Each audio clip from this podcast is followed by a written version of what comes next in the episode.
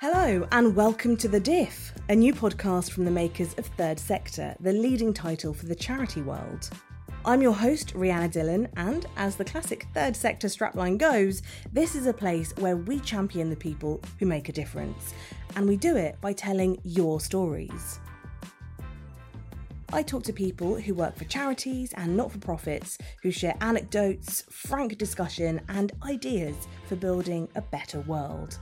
And through conversations that challenge and inspire in equal measure, we explore how we can all make the difference.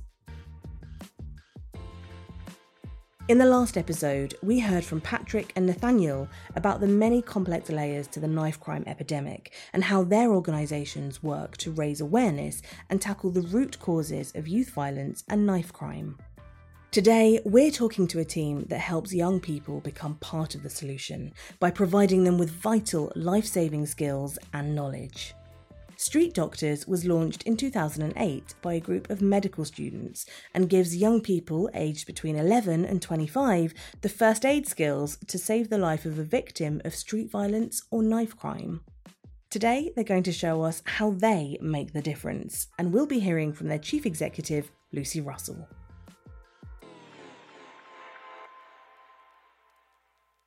So I want to run through a couple of things that we go through in our sessions with all the young people that we teach. Mm-hmm. This is Sully Sharafa. He's a medical student and a volunteer at Street Doctors, and today he's giving me a quick first aid class. Um, so the first thing that I kind of want to speak about is one of the questions we ask at the start is, where's a safe place to get stabbed? So if I were to ask you, where would you think a safe place is to get stabbed? Pick um, anywhere in the human body. Oh, okay. Um, oh, that's such a hard question. uh, I guess somewhere where there's not like an artery, right?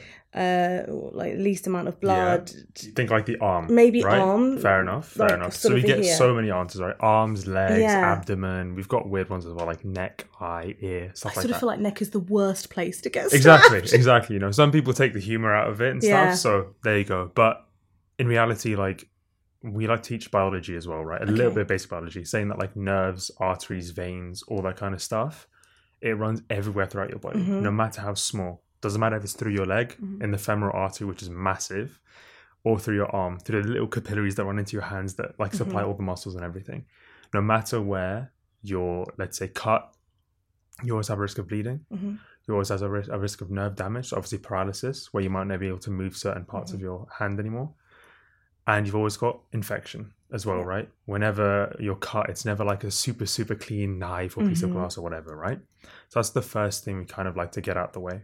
In the 10 years since Street Doctors was founded, it's trained more than 25,000 young people in life saving skills.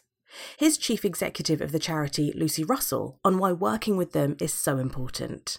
Street Doctors empower young people affected by violence to learn how to act in an emergency and learn life saving skills, which enables them to save lives. And in learning that, they are also increasing their understanding of the consequences of violence and they then become street doctors in their own communities the people who do the training are our young healthcare volunteers. Mm-hmm. So we have a network of young medics who do the training with the young people.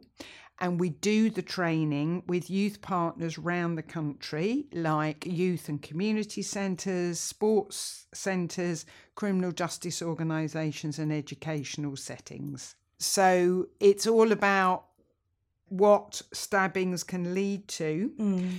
And then the other training session we do is um, about what to do if somebody's been knocked out. So if they've been punched or pushed to the right. ground or mm-hmm. something like that in a fight, and learning how to respond most effectively to that. And we're also developing another session about the mental health impacts of violence, which are around the trauma mm. that witnessing, being involved, friends or family involved in violence can um, lead to in terms of how young people experience those traumatic impacts. Mm.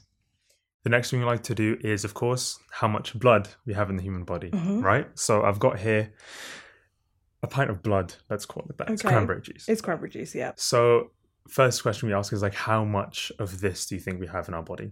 Right. So I'd like to ask you, how much do you think? Any Uh, number.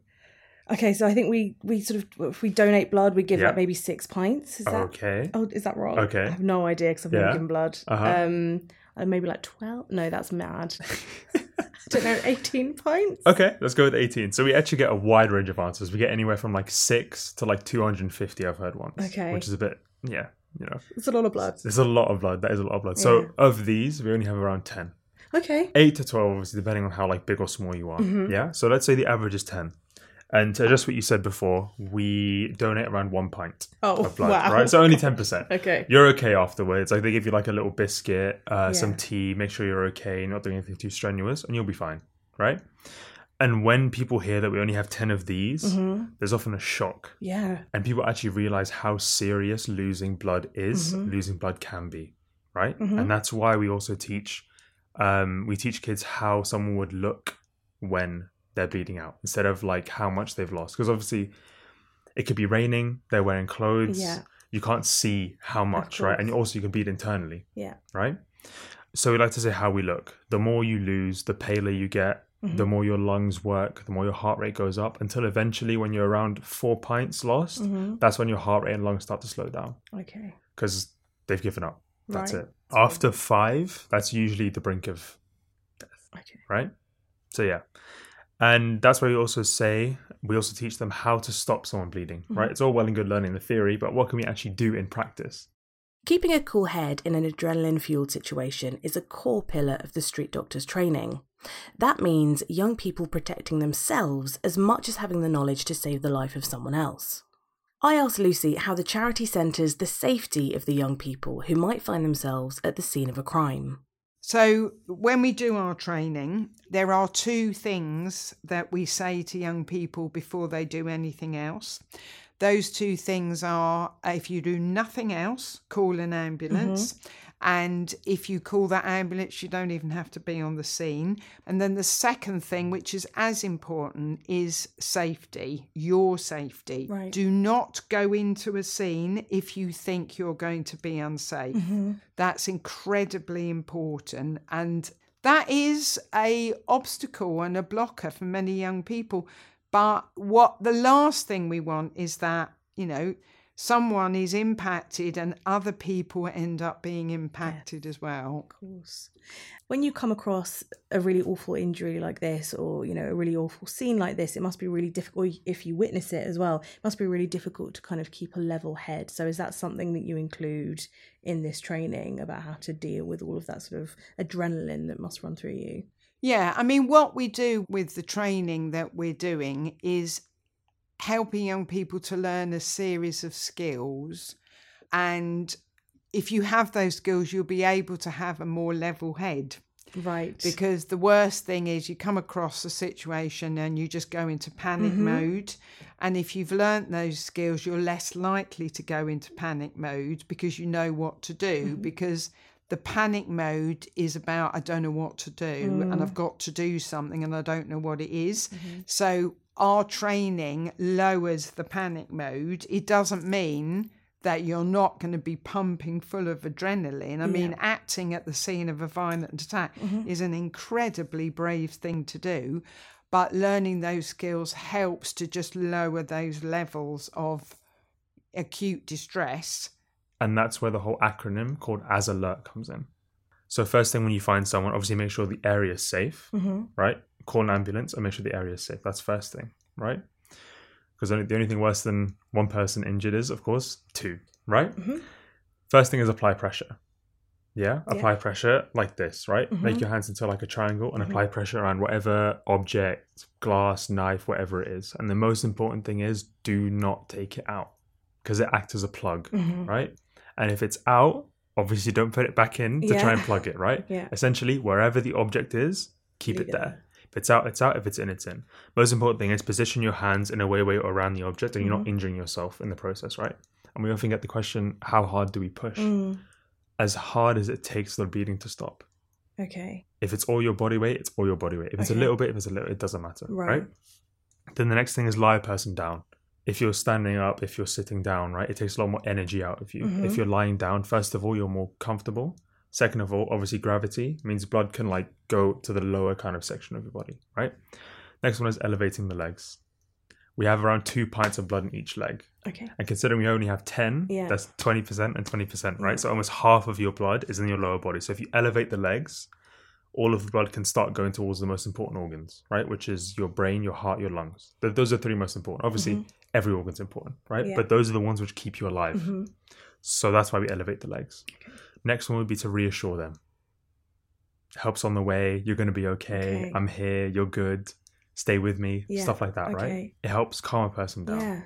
Which means, of course, if your heart's beating less, less Mhm. blood is lost. And the last one is temperature. Keep someone warm. Okay. And we do it in that order from like most important to least important. Right. And that's where the whole acronym called AS alert comes in.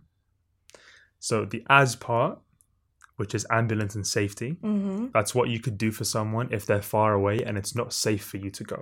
Okay. The least you can do for someone is be like, I'm here, hmm I'm at this location, this has happened, someone's been stabbed or Mhm. injured or whatever it is.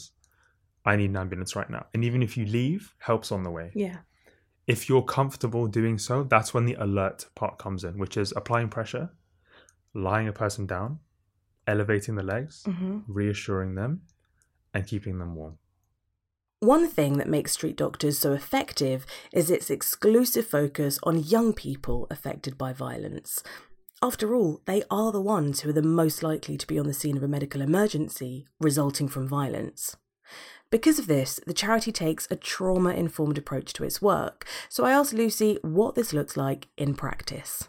We've heard this term trauma informed Yeah. work. So can you tell us what that is for our listeners?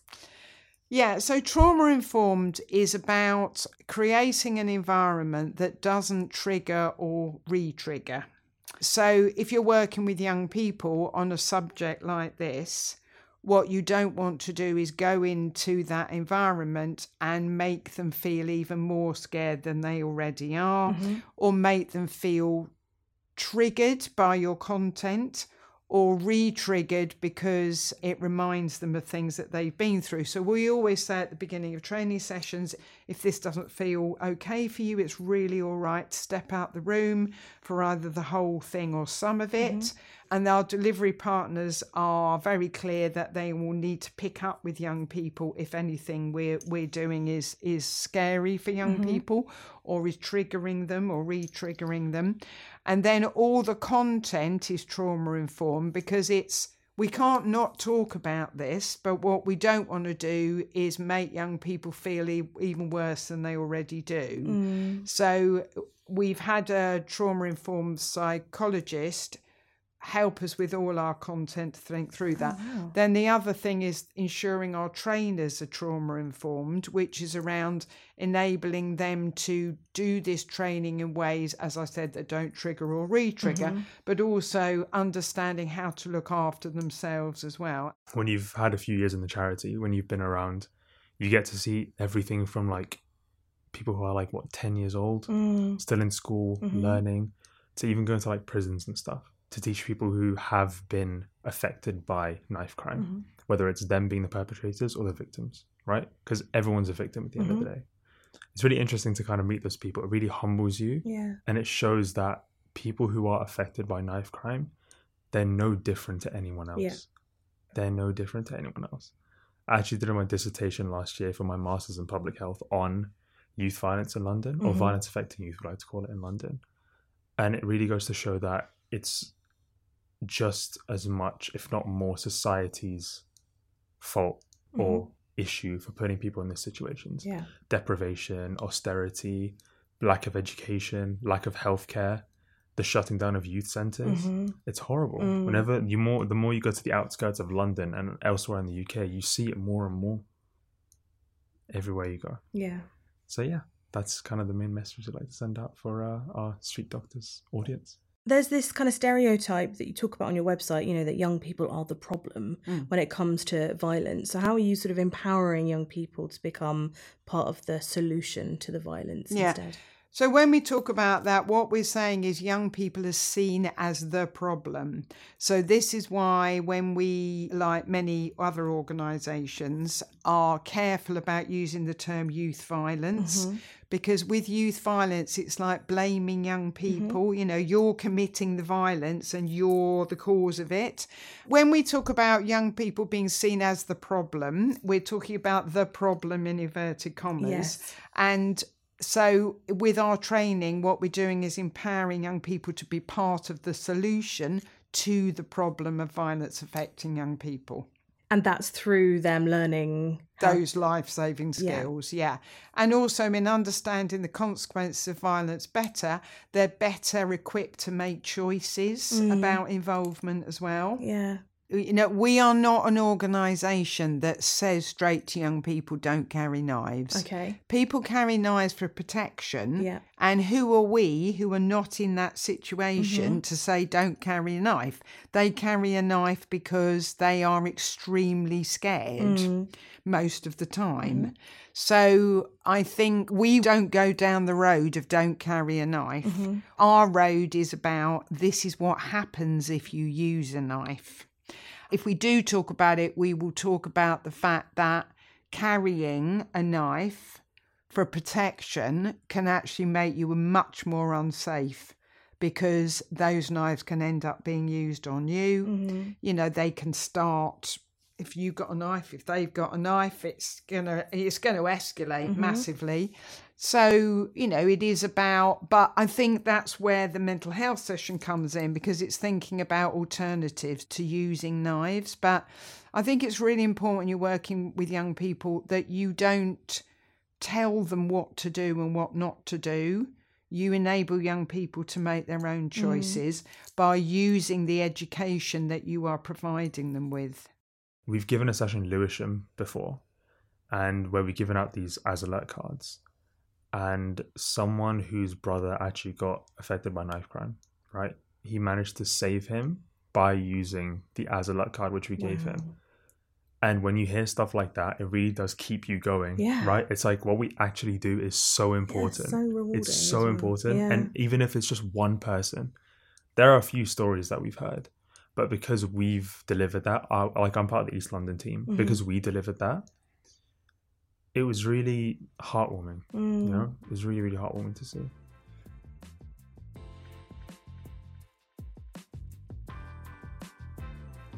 Street doctors empower young people affected by violence to keep themselves and others safe, providing the vital first aid skills and medical knowledge to make the difference in the immediate moment of crisis after a potentially fatal injury has been committed. They also support young people to understand the consequences of serious violence in a bid to prevent more harm. Because those long term wounds caused by knife crime, psychological, emotional, and social, are just as life changing as the devastation of a physical injury. In the third and final episode of this mini series, we'll be meeting an organisation that uses the power of theatre and the arts to tell the stories of people on both sides of the knife crime epidemic and support the long term rehabilitation of people who have been convicted of knife offences. Don't miss it. I'm Rhianna Dillon, and this has been The Diff. We hope that you're leaving us with some food for thought. And if you liked what you heard, then please share these episodes with your friends, your colleagues, your family, anyone else who might like a listen. You know, the person that you're sitting next to on the bus. We'd love to hear your feedback. Drop us a line at thirdsector at haymarket.com. And if you know anyone working in the charity sector who has a great story to tell, we want to know about them too. The creators of the diff are Till Owen, Jide Igwakun, Inga Marsden, Nav Powell, and Babajide Osikoya. It was edited by Emily Burt. And last but not least, thank you to the team at Third Sector for their support.